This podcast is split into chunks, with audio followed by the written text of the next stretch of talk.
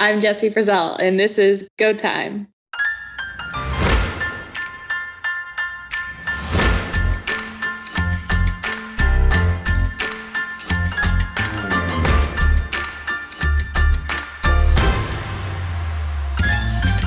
It's Go Time, a weekly podcast where we discuss interesting topics around the Go programming language, the community, and everything in between.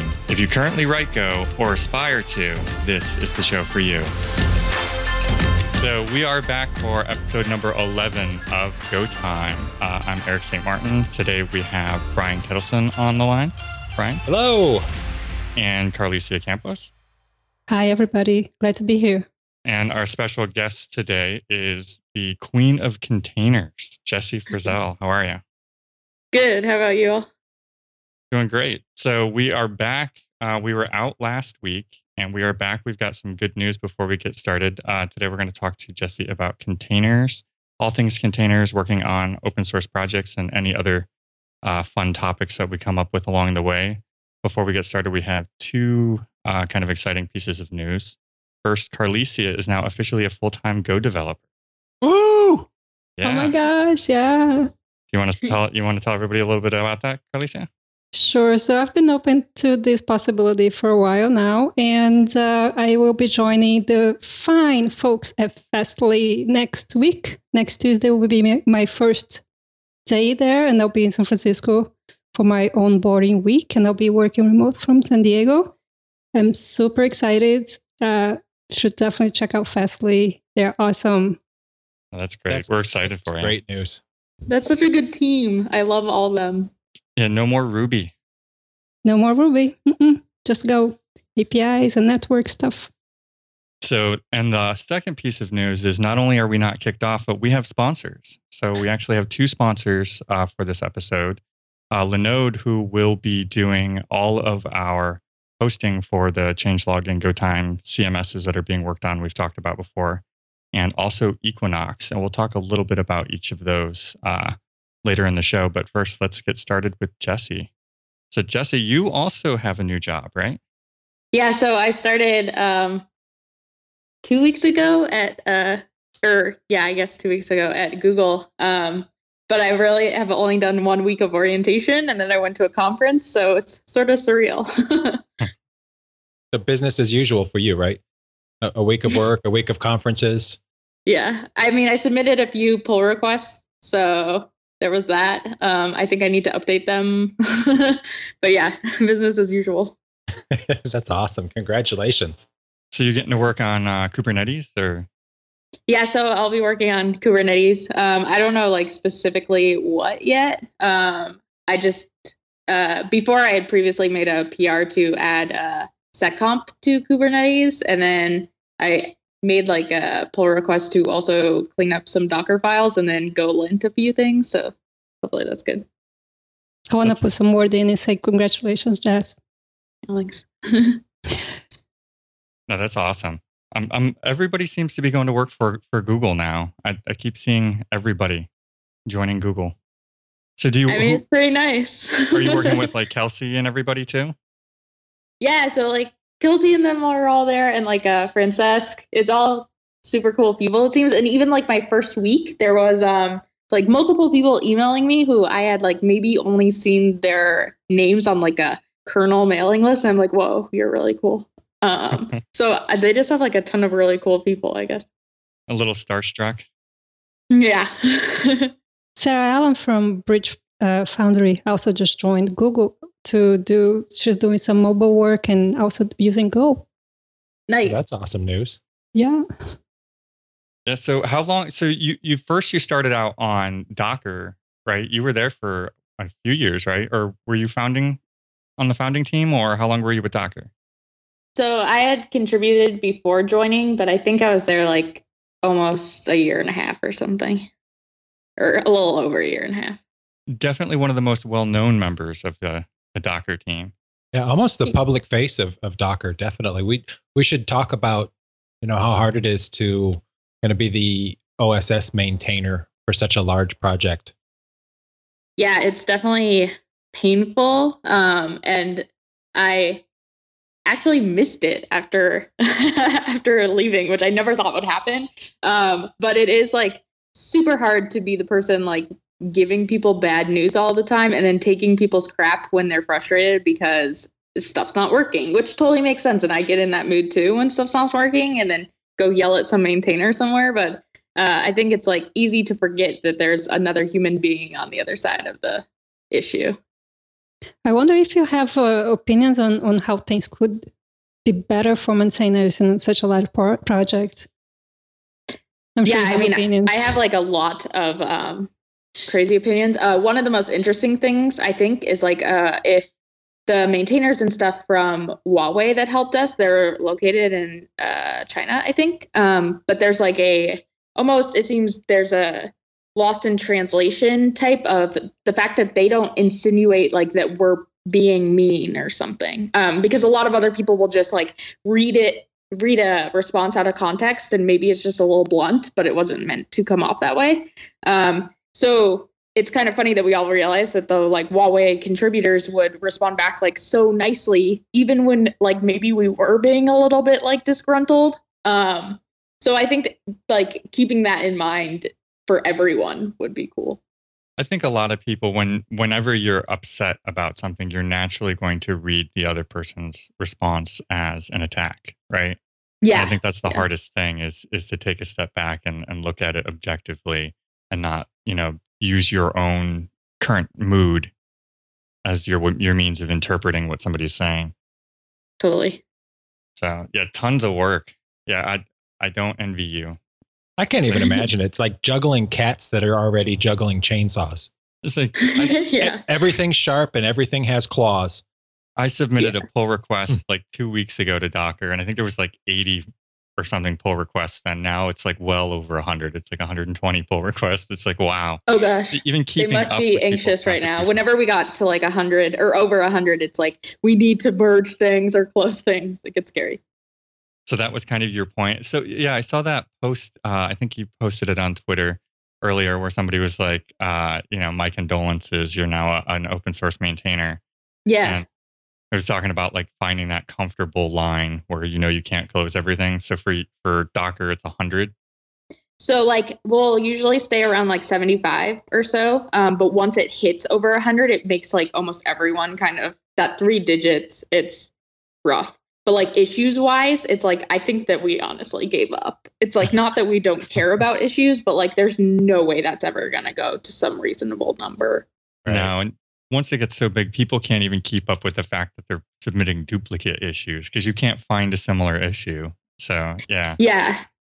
We were even fortunate to have um, someone who was like so active in the project, like from the community itself. Like I swear, we all like joke that he's like a human database of Docker issues, and he like I swear he really just like honestly knows them all, and he would be like, "This one's a, a throwback to like this other old one that's super super old," and so eventually Docker ended up hiring him, and I think that's one of like the greatest moves ever. it's like Damien for for uh, Docker issues. yeah, it's crazy. Uh, so do you guys keep statistics of like how long it takes to turn around issues or pull requests and things like that? I'm interested to see whether some have lagged so long you just had to delete them. Yeah, so issues and stuff. Um, there's definitely stats on this, but I don't actually know the uh, answer. But issues, it, it's it's like we don't really care about the oldest there. Um, but with pull requests, we'll have like weekly maintainer meetings, um, and we'll go through the oldest. And usually, the oldest is something where it was like controversial controversial so it's nice to do those in the maintainer meetings because we can easily get like two look good to me from two people in the meeting or like if people really are objecting to it they can like voice their concerns there without us having to do 85 bajillion different uh, back and forths on the actual pull request itself um, so usually that's only like it's a month old probably tops That's not too bad. Yeah, that's not as bad Yeah. as I was expecting it to be. Because you got to Yeah. figure that there it, it grows faster than it goes down. Because the other you're either spending time managing other people's pull requests or writing your own code, and that's got to be a hard debate which thing you work on. yeah it's a it's a juggle because we used to I don't know if they still do this. They probably don't. But we would try to have like maintainer days where, like, say on Tuesday one week, I was just closing issues that day, and then the rest of the week I got to write code. So almost everybody kind of had a day where they did stuff. But I think it happened more organically than that. In that if I was stuck on the actual feature I was building, I would then go and close things to like free my mind. Um, so I think that's almost like the best system is just when it happens organically. Because when you get like stuck in a maintainer day and like the day before that you were like just about to finish your thing, sucks. Yeah. How's your workflow, Jessie, for accepting PRs or evaluating PRs? Do you download the PR and run locally and run tests? Do you do is there automated? How how does it go? So um, normally I would just make sure that it has like the first CI passing, um, which is like checking that it's been signed and all that like stupid legal stuff. Um, and then like if it is actually green in the CI and like say it's just a small bug fix um, and they added a test case, I'll go in and like check out their change, uh, remove the fix, and then make sure that the test fails without it. Um, and then add it back in and make sure that it passes locally too, even though the CI just did it just for sanity's sake.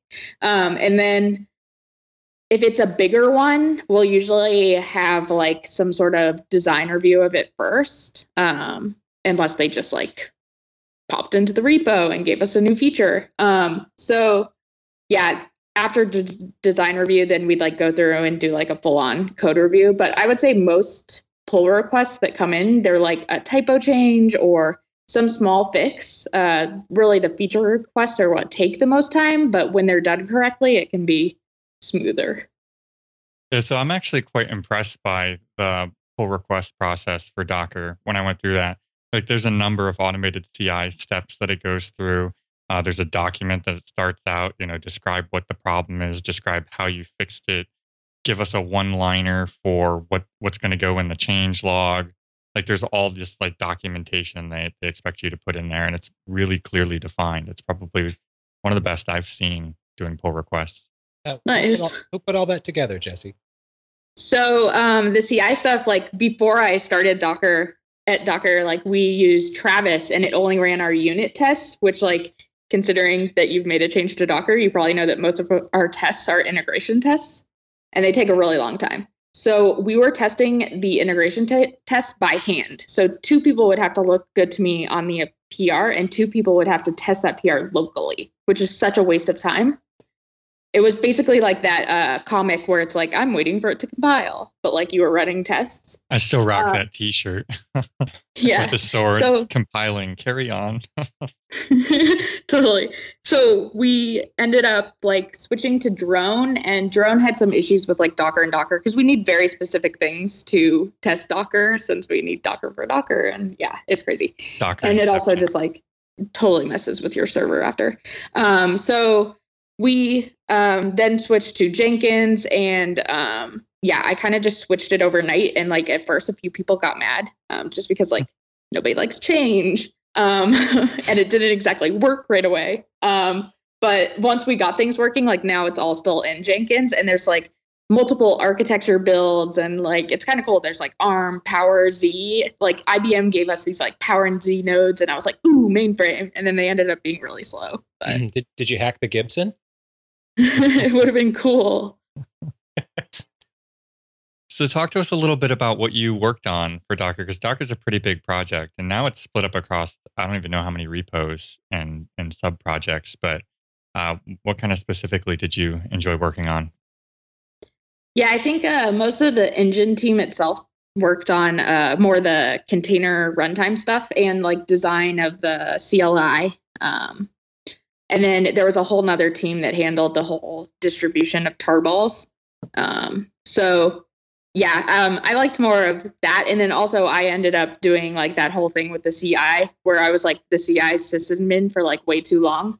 Um, and then also I like redid our entire bash scripts for our apt repo and uh, set up a RPM repo as well. Um, which now they're stuck with these terrible bash scripts because of me. But um, yeah, there was all that redo. I hope I and, have um, the name right. yeah, I think cool. it was Yehuda Katz that said this, and he said something along the lines of like, uh, you know, the thing he fears the most about releasing stuff open source is having to maintain it, and it's almost the same thing. You build the CI thing out, and like it's awesome, but now you're the maintainer. Yeah, and I like it became like super stressful because the Windows servers that we had for some reason needed to be restarted like every other day. So just like the first 10 minutes of my day were like restarting Windows servers and I was like this is such a waste. And there was an entire team that did uh, CI for like inter- the enterprise side of Docker and so finally um, they took it over and they like redid it and made it way better than I ever could because I really didn't know that much about Jenkins and stuff like that. So I think now it actually runs like pretty well. Um, but yeah, it was pretty stressful there for a time. The entire CI once broke because of like a stupid kernel bug. And then we ended up upgrading to a kernel with another bug. And so I was basically like, computers just don't work. We should all give up now. Um, but then we got over it. I, I think we've all been there. yeah. like daily. Daily, I was going to say. How can That I love like tech and hate tech so much at the same time? it's terrible. So I have a question for you. It's a, little bit of a different topic, but you've been at Docker, you've been at Mesos, and now you're at Google. Uh, many people say that Go is kind of the language of the cloud. You you've seen pretty much the whole cloud now. What do you think about that that preposition? So at Mesosphere, they were writing a lot of C++. Like that's what Mesos is written in, and they even had like some cool like uh, networking stuff in Erlang and and things. Um, but other than that, it's all it's all to Go is what I've seen. Um, and and I love Go, so obviously I'm biased.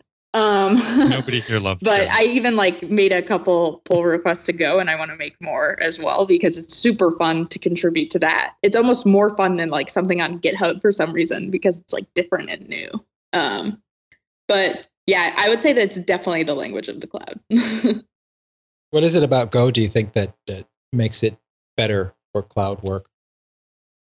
Um, probably the fast compile time because I, I honestly forgot when I was compiling Mesos like how slow things used to be. And like just with header files and everything needs to compile again. And I was just sitting there like twiddling my fingers, not knowing what to do with life. Um, so that that's definitely helpful. And just like being able to compile it into a binary and not have to worry about like SO files and stuff like that is so nice. Distribution. Yeah, the static binaries make a huge difference. I would agree Yeah. with that. Sure. Yeah, I think that's a big thing that attracted everybody to the language is is being able to do static binaries, but still have kind of a more dynamic feel to the language. Every time I go back to C or C and have to wait, like, oh, come on. I think everybody should have to compile one just to keep us honest, though, right? Like, Yeah. any, Because I was complaining about like the the slowness that came with upgrading from 1.4 to 1.5 Go, and I was like, "What? I'm a terrible person. Such a hypocrite. Like, I should not have done that." After seeing what C++ was like. Yeah, we've joked about uh, the compile times now, but I mean now they're they're back down to I think they split the difference. I think they're less than half way from uh, where they were from what between one four and one five. So we're getting Nice. closer. But yeah, if you go back and compile a C or C app and then go back to Go, you realize just how fast it is. It's amazing. So um, I guess uh, we should probably stop and talk about sponsors real quick, right? I think now's a, a good time, everybody. Yeah, let's do it. So Linode is the first one, and we kind of mentioned that all of our new CMS uh, architecture will be hosted on that, ours and changelogs, because we are a part of changelog. So Adam and Jared uh, really, really love uh, Linode, and everything's going to be kind of hosted there. And I think uh, Brian was saying you had some experience with Linode, right, Jessie? Yeah, so uh, since I set up RCI, we also needed a separate server for testing IPv6 because it's hard to do in most cloud providers. Um, but they had a really good setup, so we ended up using that, which was nice. Oh, that's nice. Yeah, Linode was one of the first VPSs I stood up, you know, many many years ago, probably ten or eleven years ago now, um, and I really enjoyed using it for a long time. Nice, yeah. I understand one of the the neatest things about their setup is that you've got a CLI tool that you can use to manage it. Just get your API key and and go to town managing your nodes directly from your terminal. I'm all about managing stuff from the terminal.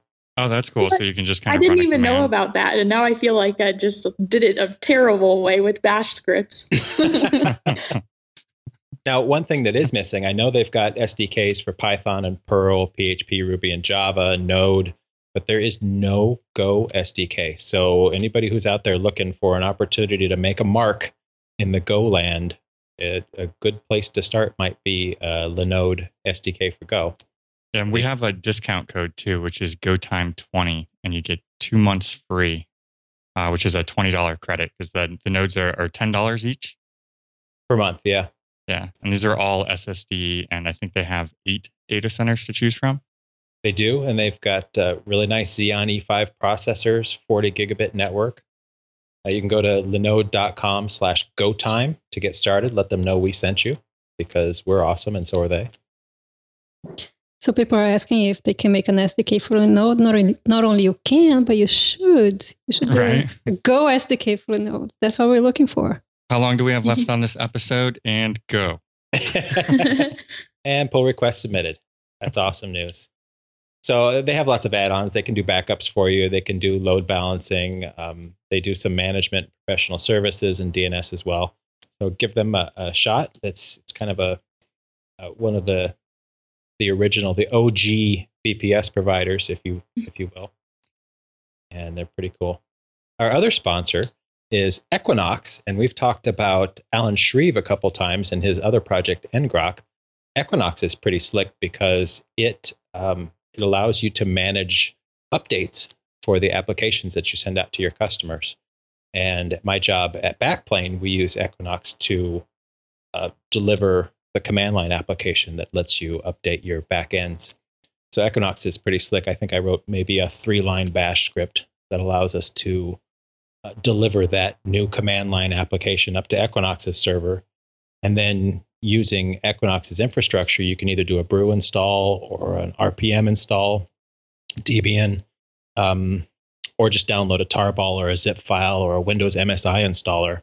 Uh, it's amazing that you know we just do one quick bash script to upload that that source code and it gets compiled for all the different platforms uploaded to Equinox's infrastructure and then all of our customers regardless of their platform can stay updated all the time. They just have to uh, implement a small API in their app and then the app becomes self-updating. So when we release a new version they just type backplane update and it automatically upgrades their app pretty neat Yeah, so that's kind of the coolest thing I thought was the uh, rolling all the RPMs and all that stuff for you. Like Jessie was kind of mentioning that earlier. Like that becomes a process in itself, just kind of uh, deploying all the packages for stuff and the self-updating thing. I, I want to play with that. I saw this. Uh, he talked about it. I think it was maybe a year or so ago. I saw it, and I kept meaning to to go play with the self-updating part, and I have not yet, and I feel bad. It really is. In fact, I think I- I started at uh, Backplane in mid-April, maybe, and it was the first thing I did. Maybe my second day there. The first code I submitted was the Equinox uh, client, and we couldn't be happier with how easy it is to run. Nice. Very, very nice. So go to equinox.io and sign up for their automated application delivery service with self-updating stuff. You won't be disappointed at all. And remember, when you support our sponsors, you keep us on the air. That's right. the, the, the network will pick us up for another season. And and hopefully that season will be as epic as Game of Thrones is this season. I think that's hard to compare. I'm coming in with dragons next week. But this is true, though. Uh, These companies have other places they can advertise, and they're advertising with us because they support us. Yay, thanks to our sponsors. So, uh, Jessie, I, I saw something on your Twitter profile. It got me laughing. Um, Maintainerati oh yeah. coming to a bike shed near you. So um yeah, I uh decided after I wrote that blog post about closing pull requests to um start a like conference that's more like an open space for maintainers because it seemed like a lot of the maintainers that responded to my blog request like had like had uh cool ideas about ways to fix things or even just like problems they were having and they were so similar to the ones that like we saw that I was like obviously we need a space to talk and combine and conquer. Oh, that's awesome. So have you set dates and a location for that? Yeah, so it's going to be um thanks to GitHub at their office in San Francisco on February 15th. Awesome. How many people are going to be there? So I think we're gonna cap it at like 120 for the first one, just so that uh, we can make sure that it's not out of control and certain You don't want people have can, like, talk and maintaining discuss the things. maintainers. yeah. yeah. And where do people sign up for the event? So uh, we have a website like uh, maintainerati.org, and right now it's just a, a form fill out with uh, email addresses, and then I think we're gonna like send out invites pretty soon once I get my life together. Cool. Uh, Everything about that, I started laughing. like the coming to a bike shed near you and won't fix cabal. Yeah, it's called the Won't Fix Cabal, and it's basically run by the maintainerati because I already own that domain. So, so you, it started with you did the container containerati, right? yeah, which I haven't really used that domain for anything cool, and I should. But yeah, somehow like I should combine the two into like the ultimate cabal. I don't know. Mhm. Yeah, what would you call that? It's like the the maintainerati of the containerati, or like the red wedding of containers. I have very serious concerns for the day after this conference. All these maintainers, anar- anarchists, are going to come back and just not fix the internet. Yeah, they're just going to start closing issues left and right. Yeah. So like me and Katrina Owen, who like uh, she just recently joined GitHub, she was like, yeah, they want to hear about all the features that like the maintainers want, and I was like, it's so ironic that like we're gonna be the ones demanding features from GitHub. There is a, a really juicy irony in that, isn't there? yeah. Uh, so what other things you got going on lately? You mostly caught up with uh, your your new gig with Kubernetes, or you working on anything personally for projects? You're you're always seeming to be trying to port new things to run into con- run inside containers. We actually were joking that you were probably trying to get Skype in a container. So no, I okay. So one, I had Skype working in a container um, on this computer too that I was trying to use. I literally have like three computers in front of me right now. Um, but it it just like decided to fail, of course, because computers. Um, so yeah, I I I guess personally, I made that like a contain.af website, which I should add more questions to, but it's like a quiz game to help people learn about like figuring out things in their environment as far as what syscalls and capabilities you have. Um, but honestly, I don't have time for that because I'm still trying to like figure out my new job and stuff. Yeah, so so for anybody who hasn't seen it yet, Jessie's dot files are the most amazing thing on the planet. I think that if, if I could take a month and just go spelunking through those dot files, I would be the happiest man on the planet. Yeah, I'm not important anymore. Brian used to borrow my dot files. And Yeah, that- Jessie- Sorry. Sorry, Oh, you- I went to, to check out her .vim files because I remember Brian mentioning it. And next week I'm getting a brand new machine, and for the first time in I don't know three or four years, I'm going. I've decided that I'm going to have clean slates. Ooh, So I checked out Jess a Vim file, and not only it's a you know the vimrc file, she ha- actually has a make file there for you to run and, and just magically configure all the things. Just I Yeah. use Stow for all of that. That way I can have kind of folders for each thing. And then when I'm on a machine, I can just kind of symlink the things that I want for that machine. it, yeah, I love the symlink thing. It's so nice. these dot files are a thing of beauty. So there's containers for everything, and then a beautiful little bash script that converts the command that you want to run into the container command to actually run the container. It's it's beautiful. It probably how long does it take to build all those Docker files and and actually ship them up to a Docker Hub? So Hours? I actually I have a private registry where I host them because for some reason, and I think that they're trying to fix it. Like my automated builds on Docker Hub, like they just don't build um, because I think I just have too many. So I have a private registry that has like Jenkins hook up to it, so that it runs continuously and just uh, pushes them there. and then I secretly use that while everybody uses my public ones. You really are the pretty sad. container queen. Docker registry is telling you, like, all right, Jessie, this is getting out of hand. So what used to happen because I have like multiple Docker files in one repo itself. There's like over a hundred in that one repo, and Wow. it's just like the infrastructure is not built to rebuild all those Docker files the second I push. Because I'll push multiple times per day, and like maybe like a force push right after I just pushed because I messed something up. So it, it I think it like just times out on like after rebuilding 10 of them and it's a random 10 every time or something. I have no like idea. a denial of service attack every time you push. yeah. it's really bad. And like finally someone noticed that like worked there other than me because I think that I have like a very long standing issue open about this. Um but then they were like, "Oh, this looks really bad that like your Docker files that a lot of people use are super out of date." And I'm like, "Yeah, I just kind of gave up on it working." So I just love every time somebody mentions something, it's almost like you're like, challenge accepted.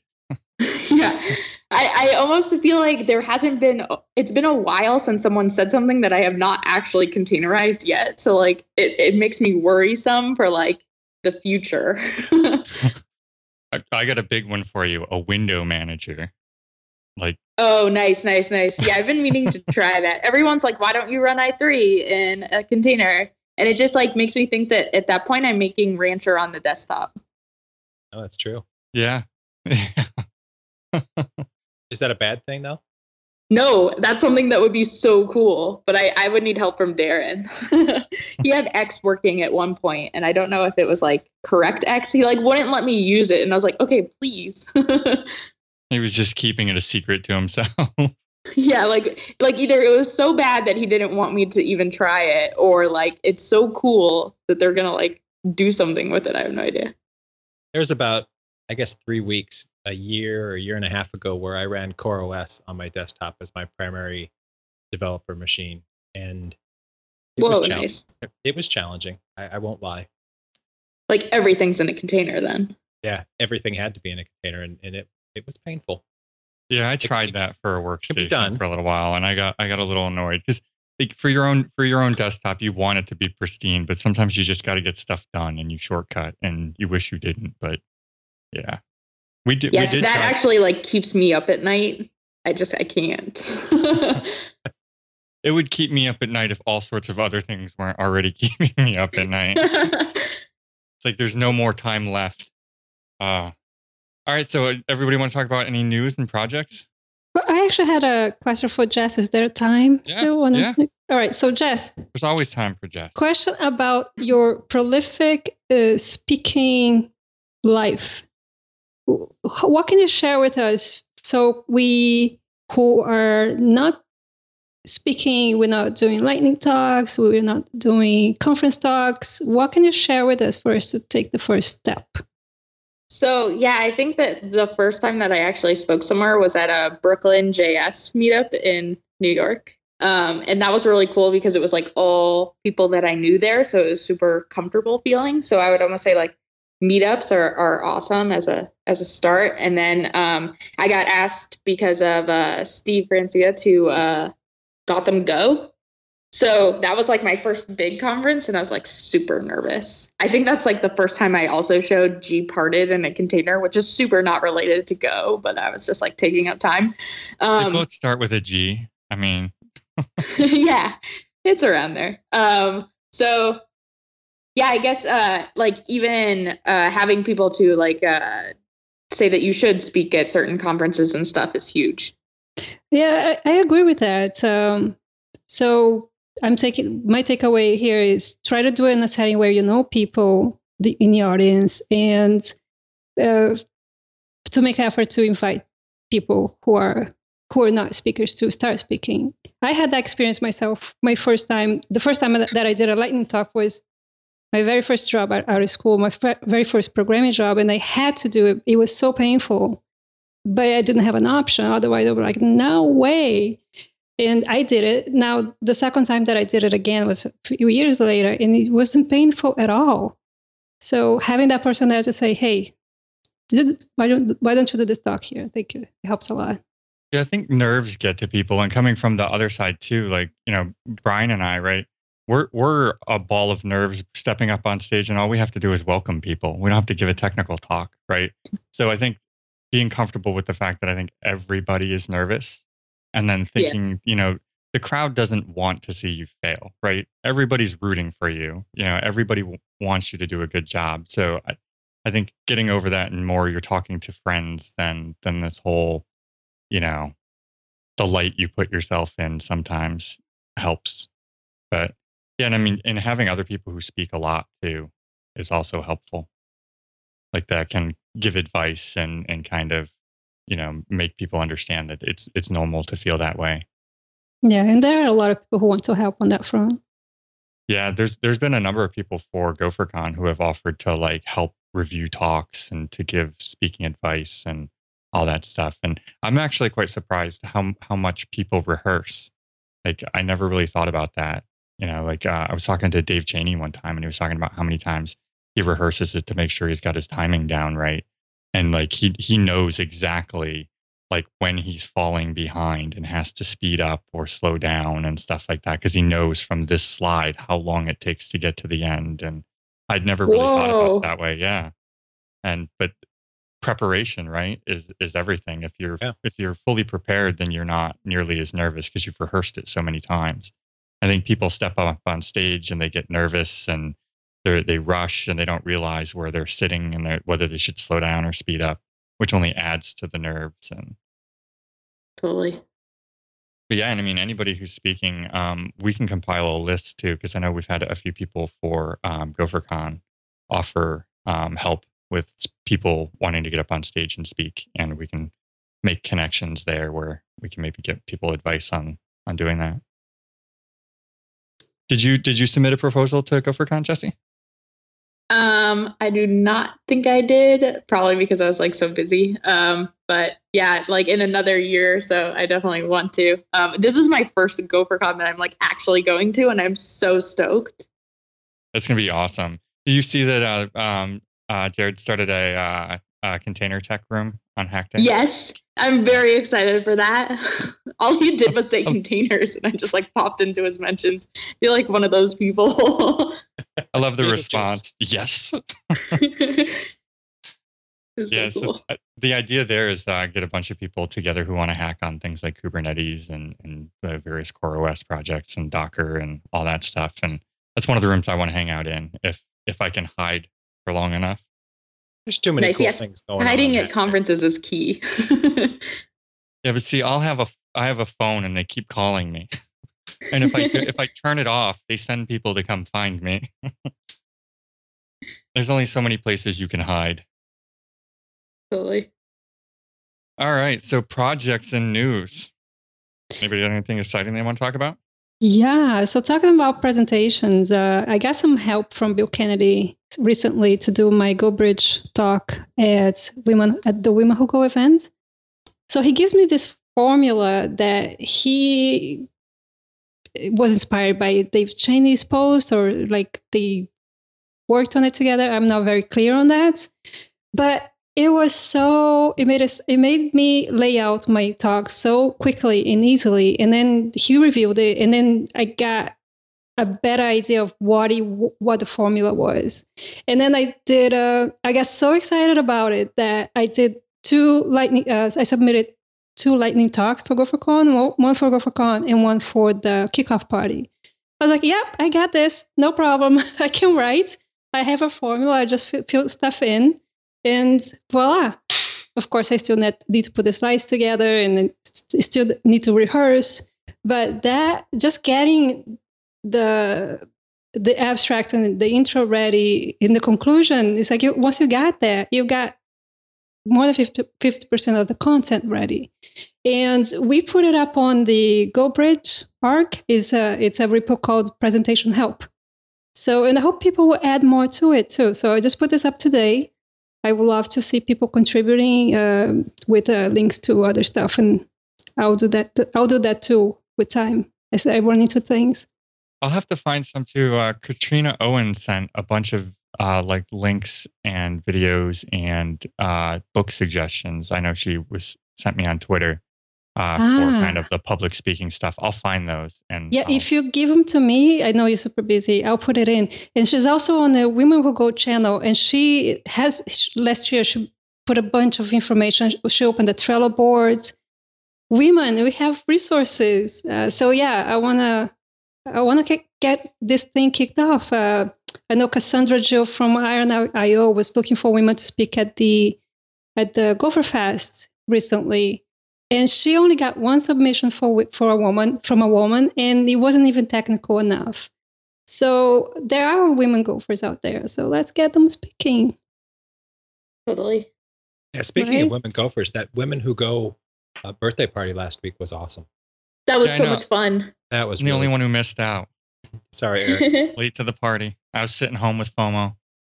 yeah there were a lot of people didn't get to talk to jessie included the time just went by so fast and yeah it was awesome I feel that way every year at GopherCon. It's like, yay, we're here. This is going to be awesome. And then it's like, we're packing up and leaving. yeah, and, and you missed talking to 1,475 of your friends because you only got time to talk to 20. Well, and I feel bad too because it was like the first year, you know, we dealt with everything uh, individually, but it's grown so big, and you know, doing the day jobs and stuff too. Like, I'll, I'll look and I'll be like, "There's speakers I didn't actually get to talk to," and like that, it's hard. So, I want to try and change that this year. If I don't find if I don't find all the speakers, they need to come find me because I I don't want to miss talking to speakers.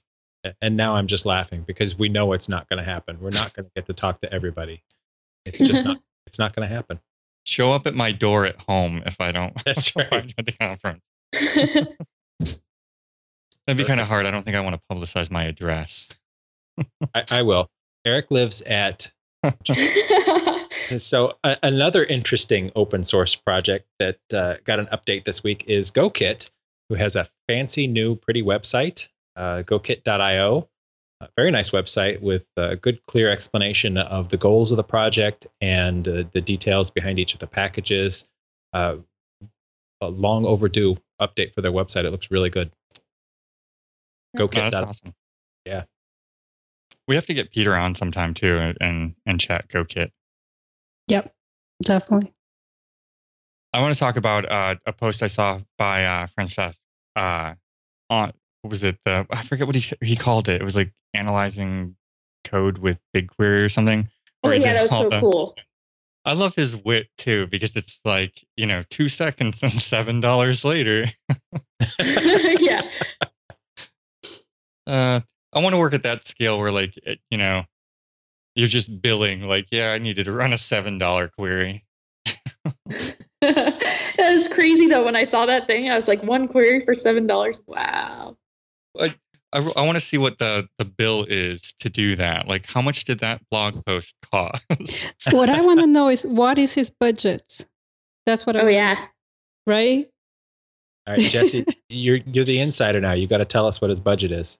I have no idea though. I mean, I, I don't even have a budget for cloud for my stuff. So You will soon. there was some interesting things that came out of that though. Um, seeing, I mean, aside from like the crazy regular expressions that were on there, it was kind of cool seeing what packages people used uh, most often. yeah, yeah. And it, it seemed like a lot of it was logging packages like Glog and Logrus and Yeah, there was a Logrus and then another one that was like top two. The I think the one that surprised me was um, assert. Like it, it was used like more than anything. It was mu- used more than like the context package and a bunch of other things. I was really kind of surprised to see that up there. The the testify Mhm. framework, Oh yeah. which I haven't actually used, but it must be used quite a bit for it to be up there. But I, I tend to stick old school. I use a lot of standard standard library. Yeah, I usually use the standard. And then like I think that we switched actually to assert. No, we use GoCheck in Docker. Um, but I've seen assert used elsewhere, I guess. I haven't used GoCheck either. Is that does it do mocking or anything like that, or is it just extra assertions on? It's just extra assertions. I think that we were gonna use the other one and then we found some weird bug and then submitted a patch, but then decided to use GoCheck. I have no idea what we did there. Somebody picked it and everybody stuck with it. Yeah. And if we ever chose anything new today, it would become this huge like monstrosity because so many people would have opinions. It's like at, at, some point you just have to choose it and then deal with the people that are mad. I guess that's the benefit of working on smaller projects, right? Is because generally you can you can get more people to agree on stuff. The bigger it gets, you're almost guaranteed to have at least a couple people that you can't get consensus with and people who, who won't move at all so the the flip side of that though is the benefit of sticking with the standard library is you don't have to have fights about which testing library to use. Yeah, for sure. It's like we can we can all agree on one or we can agree on none. Yeah. totally. Yeah, I mean, I, I, guess it's a couple extra steps and stuff to to do your own assertions, but I haven't suffered enough to to really go playing with another framework. And I think a lot of that's just time too. It's especially in testing though. There's really nothing that I need to do in testing that I haven't been able to do with the testing package. Yeah, yeah. I mean, I, I completely agree. Um, because every single testing that I write of my own is only the testing package. It's just cleaner, I feel like. Yeah. Easier to read. And that's what Go's all about. Easy to read code. Totally. So the other thing I saw was um, uh, who was it from Cloudflare that did the net HTTP timeout post? Oh, uh, uh, Filippo. I don't know how to say his name. That's right. Yeah. Uh, that actually had a couple of things in there that I didn't even realize. Um, he walked through basically how all the timeouts and deadlines worked in the HTTP package. And there were a couple of them that actually surprised me. So one of them, ah, was it? is like your write timeout included the read during the TLS handshake, and you wouldn't expect that, but there was a couple things like that. But that's an interesting read if anybody's interested in internals of stuff. Yeah, their blog is so it's so good for like a company blog. It's very detailed and technical. It's deliciously technical it's so good and they like go into kernel stuff too there was one on um like getting the kernel to send packets faster and stuff yeah. Oh yeah, I remember that post. Uh that was that was a while ago. But yeah, it's yeah, like I, burned in my brain. It was so good. yeah, I love I I love watching all those posts on there. There was one last month that was something to do with optimizing TLS that was really good too. Um Oh yeah, yeah, yeah. But yeah, I I geek out over a lot of their posts just because they're all super low level and technical. Well, now I'm going to have to ask: Do you ever read the Fastly blog? No, I actually haven't. Do they have a? They have a, a very good blog, blog, too. Yeah, they do. oh, I'm gonna have to. You, you're giving me more stuff to read here. I don't have time for this. well, just read the right thing then. and so I need somebody to curate these lists for me. Brian does it with with Go or uh, GitHub projects. He just comes to me with a list of the cool ones. I don't have to dig through the whole thing. So now I just need somebody to give me a curated list of technical blog posts. Yeah. The more technical, to... the better. I hope I like when they make me feel dumb because then I mean, means I have to learn stuff to understand it. Some of these, it's it's not hard to make me feel dumb either. There's one more project I wanted to mention. Uh, Jesus Garcia Crespo. He mentioned the concourse, and uh, I hadn't heard about it. It's a CLI, it's an open source CLI system for Go. So if you want to host your own CLI, not CLI, I'm sorry, CI. CI, yeah. Concourse yeah, is a really I was talking, CI. Oh, cool. If you want to host your own CI, we talked about CI so much and I was not even saying the right thing. There we go. That's a good one. Yeah, so I, what's that? Oh, I was just jumping to Free Software Friday. If you've got something to add for Concourse, go for it. Uh, no, I was just going to say that um, I tend to, to kind of lean towards either Jenkins or Bamboo just out of habit, but I need to give something else a try. But I haven't ran my own CI locally in, in quite some time. But yeah. So the other thing I actually just saw on Twitter, I think just before we started the show, was that etcd3 is now out. Oh, whoa, cool. Yeah. What's what's changed there? Uh, so etcd2 brought gRPC, didn't it? I wonder what uh, the big uh. big change is for etcd3. Yeah, and one of them brought um, the new Raft protocol too. What was that? Was oh, that maybe that was, was that etcd2? Yeah. So maybe Yeah, three think- is where they changed to all the gRPC bits. Yeah, and I the one thing I know came in it was um watches. Like so you can watch for keys to change. Oh, like Zookeeper style watches? Yeah. Yeah. Um other other than that, I'd have to look because I haven't kept up with the release. That's the problem with like being excited about too many things is you can't you can't 100% know what's going on in all of them, but that's one I vaguely remember. Um I think you are right though about gRPC being used instead of protobufs. Nice. or uh, I'm sorry, using gRPC with protobufs rather, because before it was all HTTP and uh, JSON, wasn't it? Yeah. Right. So, but yeah, we should we should look after this. I want to see what's what else is in there. That doesn't help the listeners, but Well, they're helping us out on the Slack channel, so I'll read off the list. The oh, nice. improved improved latency and throughput, less protocol overhead via gRPC API layer, better disk utilization, new storage backend with less memory overhead per key, automatic TLS configuration, flat binary key space, getting key watch by prefix, getting key watch by interval. Uh, lots of good stuff here. I'm I'm excited to see what uh, etcd3 offers. This is cool. See, they don't even need us anymore. We just need everybody who's in the channel. Yeah. Thank, thanks for feeding the stuff to us, guys. They're talking about feeding. Talking about feeding, Jared just reminded us that there is such a thing as called uh, Changelog Weekly. You're looking for feeds of awesome stuff. There we go, Erik. That is right. How how do we not talk about Changelog Weekly? Yeah, it's every Saturday morning. Usually, I sleep in a little, so I get up and I open my phone, and there Your it is. sleeping in is like 6 a.m.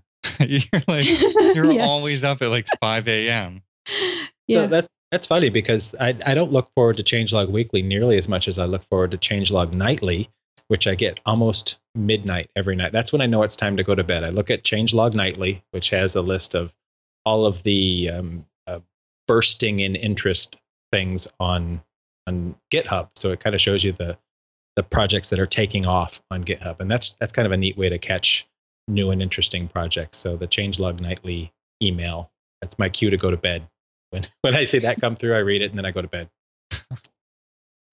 Actually, I, I don't think I'm signed up for the nightly one. The weekly one I am, but not the nightly. That's terrible. I mean, how can you how can you be a, a co-host on a changelog podcast and not actually be subscribed to all of this stuff? We're taking away your license to podcast. Right? Next week it'll just be Brian and Carlisia. Yeah, I don't I don't know how you can subscribe to those things. I suspect that if you went to changelog.com and started clicking on buttons, you could find an email subscription form there, but they're both well worth it. It- nobody needs us. Somebody's about to drop them in the yeah, channel. that's right. Just wait for somebody to tell us on Slack what the URL is. Nice. So, So- on that note, we should probably move on to Free Software Friday. right. So uh, every week we like to, to say a shout out to um, the either the projects or the maintainers of open source projects that make us happy. And it's something that we enjoy quite a bit because we know that oftentimes running an open source project or maintaining an open source project is a thankless job. So uh, I'll start off this week with JQ. Um, if you haven't used JQ, it's the most awesome command line tool ever if you need to deal with JSON. You can pipe JSON to JQ and pull out a single element. You can reformat it. You can prettify it. Uh, pretty much anything you need to do with JSON on the command line, JQ is your tool. It's written in C. It's super fast, and I think it should be installed just like awk and sed and grep. It's it should be a standard Unix utility. That's pretty cool. nice. I use that all the time. I like, yes, it should be in the core utils. Yes. Should come on all Linux installs. yeah. Uh, Carlisia, what do you have? I have this tool called uh, GoConvey, and yes. see, I had never seen this. I don't use it. Uh, just disclaimer. It was mentioned to me by Ricardo Longa, and you, if you don't know what it is, it, well, it's a tool for testing Go, and but if you haven't used it or don't know, you have to go on the repo to see check it out because it's impossible to explain. It just makes it makes your test run on your browser and it's uh, pretty and colorful. Yeah, so So- GoConvey is really nice. It, it- there's two pieces to it. They they have their own uh, like assertion um, BDD sort of language framework. But the the other piece is that they've got that beautiful UI for uh, running your tests. So you can open up a web browser and you can watch watch everything be green or flash red when there's errors, and that doesn't require using their special test framework. You can use it with the standard testing package. So Go, GoConvey is really nice. We that use that. seems to be the the um, confusion I think for some people because uh, unless they changed the website, it used to focus a lot on the custom assertion kind of framework they had, and it wasn't as noticeable. But you can use that with just standard uh, standard library testing. Yeah, thanks for the clarification because being that I haven't used, I don't know all the details. Thank you for that. Yeah, it's cool. Um, it does browser notifications and stuff to show you uh, uh, passes and fails and all that stuff, so you can kind of just keep keep running. But yeah, it's, it's a really cool project. And Jessie, we're kind of blindsiding you here, but you have an open source project you want to thank? Totally. I mean, okay, so I have one and then I have like a little small tidbit. Okay, so sorry, I got really excited because I really like this. Um, there's this really cool project by Brian Redbeard from CoreOS. It's called GPG Git, and it automatically does the whole get this GPG signature and check it against this like file that I just downloaded without you having to do all that like same curl piping crap. Um, so that's pretty neat. And then also, uh, my coworker from Docker, Michael Crosby, he has like the world's best gists, but like they're undocumented and just completely like random. But you'll find yourself in like this gold mine of just like something 75% finished, but super epically awesome. So They're just that. searching around for for treasures. Yeah, and he's gonna be mad at me for uh, stalking his gists. We need we need the link. What is the link? What is the, the account name? Oh, uh, for so I think it's the Crosby GPG Michael. Git is Brian Redbeard slash GPG Git, and then uh, just Crosby Michael on GitHub gists. Okay. cool. I'll, I'll link. I'll link uh, Michael's. 'cause We've seen a bunch of stuff by him before too. yeah, because you you all know him. Yeah, from back in the the whole Skynet thing that Nice. kind of got abandoned. Skydock. That's right. Yeah. Yeah. So the only thing that lived through all of that was SkyDNS. But at least it lived well. and Yeah. still still lives. Yeah. Un until Yeah, somebody writes something better. All right. So my uh my project this week is uh Ranger, which is a uh file manager for Linux and it has VI key bindings. It's all written in curses and all that jazz. So that's kind of what I use uh on my system when I'm when I need a file manager anyway. But it has kind of cool previews and stuff like that. Yeah, I have to admit I hadn't seen that before. But when you put it in the show notes, I I brew installed it on my Mac and I was instantly impressed because command line file management is awesome. Yeah, it's got Nice. multiple columns and all that all that good of- stuff. Midnight Commander, But better. but better, yeah. it has Showing to be my, better. my DOS age. When I was a kid, we didn't have Windows. We had DOS and we used Midnight Commander. I have a DOS computer in front of me right now. Nice. Of course you do. That's not your work computer, is it? no, it's just everything else is stacked on top of it right now. I don't think I want to know what a C or C build takes on that. oh god, it's ah, so bad probably. It doesn't count if you're using it as a monitor stand, Jessie. right? It has to be on. It Yeah. has to It really has a computer on top of it and then um, it's a plant. Is that the the um, San Francisco version of like a college apartment rather than like milk crates? You have like old like 486 computers and stuff like that as coffee tables. Pretty And much, I'm like a San Francisco computer hipster. No, a, a lot of people are, are getting back into collecting old hardware like that. And there, what was that new um, Kickstarter that just came out? The chip, like that looked really cool too. Being able to play kind of retro games on it and stuff. Oh, I haven't Whoa, seen that. Oh, nice. Yeah, yeah, I'll have to link to that. Um, Dave just got one. He was all pumped. He sent me a picture. He's like, dude, it came. uh, he's awesome. He's like so addicted to hardware too. He does the coolest projects. what I want to know is how people get the time for all this stuff. I feel like there's just not enough time in a day. I think it has something to do with no kids. and no sleep. Yeah, that's true. Well, I think we got the no sleep thing covered. Oh, totally. By your kids, though. that's it's just using too. that time for something else. Uh, all right. Does anybody have anything else we want to chat about before we uh, call it wraps? I think we are about out of time. I Oh, don't this show think there's was anything we didn't cover. Did we? Did we miss anything on the whole internet today? I don't think This so. is fun. I think we could hang out here all day. Hmm It's it's still early where you are, right, Jessie? yeah, it's like two.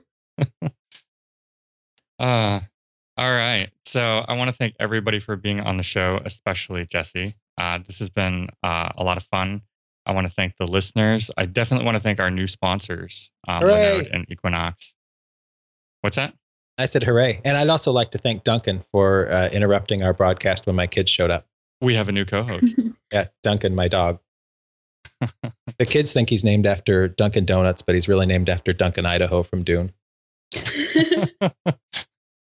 Uh, all right. So if you are not subscribed already, uh, go to GoTime FM to subscribe. Uh, we follow us on Twitter, which is GoTime FM. You can find us on Slack in GoTime FM channel. And we have a GitHub, which is GoTime FM slash ping if you want to suggest uh, topics or guests. Uh, and I think that's it. Um, show notes. We will have everything we've talked about, and we will put links to both Equinox and Linode and uh, any discount codes that we have uh, available for those. And I think with that said, oh, and next week we are gone because all of us here will be at GopherCon. So we can have a live roundtable discussion. Not live Wait. like recorded, but live like come talk to us discussion. It's not next week though. No, next Oh, week you're we're right. recording. Next Okay. week we have uh, Beyang. That's right. Don't take that week away from me, Erik. I need it. We're losing time. For some reason, I'm thinking next week. Okay, so yes, next week we have Beyang uh, from SourceGraph on the show, and then it's Gopher. then it's Yeah. Gopher. And and we will be live streaming GopherCon this year on Twitch.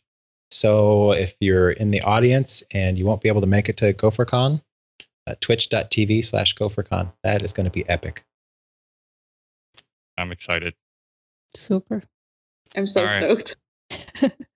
Yeah, come find us too, Jessie. Oh, I will. I will be finding everyone. You'll like be sad that I'm there at one point because you'll be like, oh, Jessie. We're, we're gonna send you like we're gonna give you like a paper, like a the head sheet or face sheet with pictures of everybody, and you're gonna have to mark them off when you find them. Oh, let's my gosh, like bingo. A bingo, yeah. and turn it into like a whole game for everybody. They have to like acquire something from each person on the list. nice.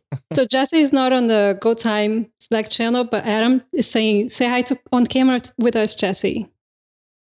That's Adam from Change. Oh yeah, that's right. Changelog will be there because we love Changelog. So they they will they'll be there doing interviews with everybody. So yeah, come over and say hi on camera. Oh, cool. Okay. I promise they edit it so they won't they won't make you look bad. Nice. I mean, there's so many bad shots of me in conference videos that it does not matter. It's it's like DMV photos. The ones you want to see never end up there. Like- yeah, I, I feel like it's just an ultimate troll. If you want to see the worst one, the state of Florida with their concealed carry permits, Oh my God. everybody I've ever seen their picture on their concealed carry permit looks like they should not get a gun. It's Yeah. like you'll see the picture beforehand, it looks fine, and then it shows up at your door and it's all zoomed in and like weird shadowy, so like their eyes look all dark and you And just look evil. Black and white. Mine makes me look like the Unabomber. Yeah. It, if if you find us uh, at the show, Jessie, Brian and I will show you. Like you look at it and you're like, yeah, I would not give that guy a gun. it doesn't even nice. I've seen worse though. I have seen worse. All right. Oh, see, I I love Slack. This is awesome. Adam's reminding us. just we- telling us what to do on Slack Right. now. We are see, I'm scripted. telling you, they don't need us. just replace So- us with a bot. So at uh, GopherCon, we will be giving out T-shirts. Uh, so if you want a T-shirt, and if and has everybody noticed the cool logo for GoTime now? It's like this cool little sphere thing, but if you look closely, no, there's hidden no, gopher no. in it.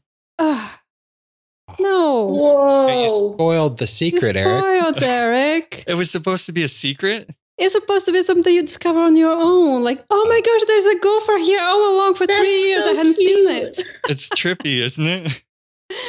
Oh, I had such a kick when I noticed it. It was like, ah, look at that. I, I don't know. I think I see gophers all the time. So it was like as soon as I saw the logo, I saw I saw the gopher. It's like going to Disneyland. Oh, look, there's another Mickey. There's another Mickey. Oh, there's another gopher. see, Todd's in Go Time FM channel, and he said it's not a secret. He noticed as soon as he subscribed. See, there's no secret. You didn't screw it up, Erik. Good job. No, it's all right. All right, so I think we're we're extending everything. Um, we should probably wrap this up though, uh, and we've already said all of our our closing stuff. So I guess that all that's left is uh, goodbyes, and we'll see everybody next week. Thanks, Jessie. And Oh yeah, Jessie. thank you for having me. This was cool. Yeah. Thanks, Jessie. This was super fun. Yeah, we'll have you back on when you get like more into uh, what you're doing at Kubernetes, and you can talk to us about it. Now, we're not bringing you back until you have a budget. Right? yeah. you have to tell us somebody's budget. If it's not your own budget, it's got to be somebody else's. Yes. And yeah. if you make one Okay, up, we okay. won't know the difference anyway. Hint. All right, everybody. We'll see you next week. That was fun. Goodbye. Bye.